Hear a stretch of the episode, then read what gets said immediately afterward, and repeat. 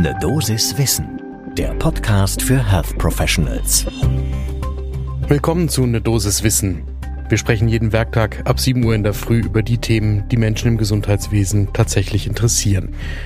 Heute geht's um die Behandlung von Depressionen in der hausärztlichen Praxis.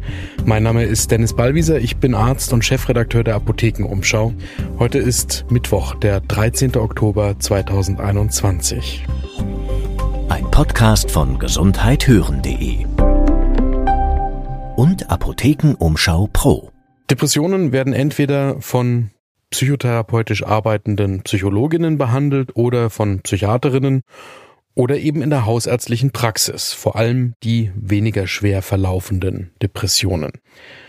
Und immer wieder stellt sich bei Patientinnen und Patienten die Frage, wie lange eine einmal begonnene medikamentöse Therapie mit Antidepressiva eigentlich fortgeführt werden soll. Dazu gibt es Leitlinien, zum Beispiel die für die unipolare Depression.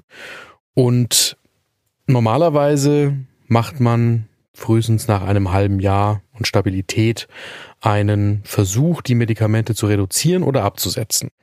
Genau zu der Frage eben beibehalten, reduzieren oder absetzen gibt es eine aktuelle Studie von Gemma Lewis und Kolleginnen im New England Journal of Medicine, Maintenance or Discontinuation of Antidepressants in Primary Care. Einerseits ist die Studie interessant zu lesen und andererseits auch das begleitende Editorial The Pursuit and Maintenance of Happiness von Jeffrey Jackson. Die Studie untersucht, wie hoch die Wahrscheinlichkeit eines Rückfalls innerhalb von einem Jahr ist. Es gibt zwei Studienarme. Der eine untersucht die Patientinnen und Patienten, die die Medikamente ausschleichen. Der andere Arm untersucht die Patientinnen und Patienten, die die Therapie beibehalten.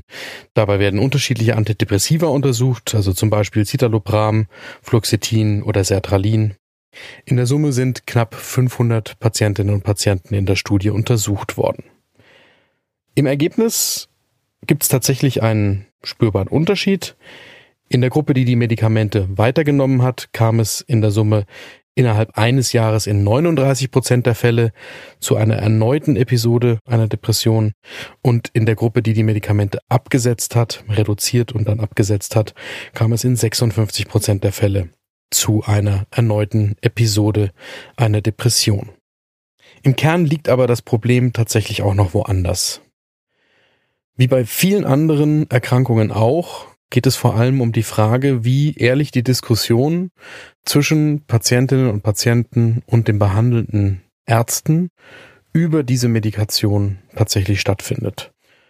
Und wie offen man damit umgeht, dass eben viele Menschen, die einmal eine Episode einer Depression durchmachen, eine hohe Wahrscheinlichkeit haben, auch eine zweite, dritte oder vierte depressive Episode zu erleben.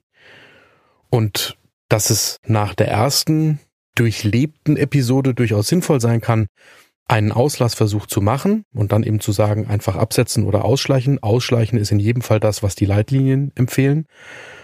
Aber dass man ab der zweiten Episode schon darüber sprechen muss, ob nicht die Antidepressiva eine lebenslange Begleitmedikation sind, um eben stabil durch das Leben zu kommen. Und natürlich auch einen Fokus darauf zu legen, dass ab einer gewissen Besserung einer Depression und ab einer gewissen Stabilität vielleicht auch eine Psychotherapie alleine die begleitende Therapie für das Leben sein kann. Worauf ich hinaus will, das ist aber noch ein anderer Punkt. Und der hat nicht nur mit der Depression was zu tun, sondern der hat etwas mit der Kultur, gerade in der deutschsprachigen Medizin zu tun, zwischen Ärztinnen und Ärzten und Patienten offen darüber zu sprechen, wie man mit Medikamenten umgeht. Viel wichtiger als die Kernfragen, die sich in randomisierten, doppelverblindeten Studien untersuchen lassen, ist ja die Frage des Vertrauens zwischen Ärztin und Patient im Gespräch über die Therapie, damit Patientinnen und Patienten auch ehrlich zugeben können und sagen können, nein, das möchte ich nicht nehmen oder das habe ich schon abgesetzt. Und damit man eben auch damit umgehen kann in der ärztlichen Praxis, und wenn klar ist, dass die Compliance nicht zu erwarten ist, man vielleicht einen Weg findet, wie man zum Beispiel nach einer gemeinsam beschlossenen antidepressiven Therapie in der Episode dann auch einen guten Weg findet, das auszuschleichen, so dass die mit dem Ausschleichen verbundenen unerwünschten Nebenwirkungen ausbleiben oder zumindest milder verlaufen. Und ich habe zu Beginn gesagt, eigentlich sollen depressive Patientinnen und Patienten ja bei den Profis für die sprechende Medizin behandelt werden. Und jetzt will ich nicht sagen, dass Hausärzte keine Profis der sprechenden Medizin sind. Aber ich glaube, es macht schon nochmal einen Unterschied, wie viel Zeit man zum Beispiel in der hausärztlichen Praxis auch bei der Betreuung von depressiven Patientinnen und Patienten hat, im Gegensatz zur psychotherapeutischen Praxis oder der psychiatrischen Praxis.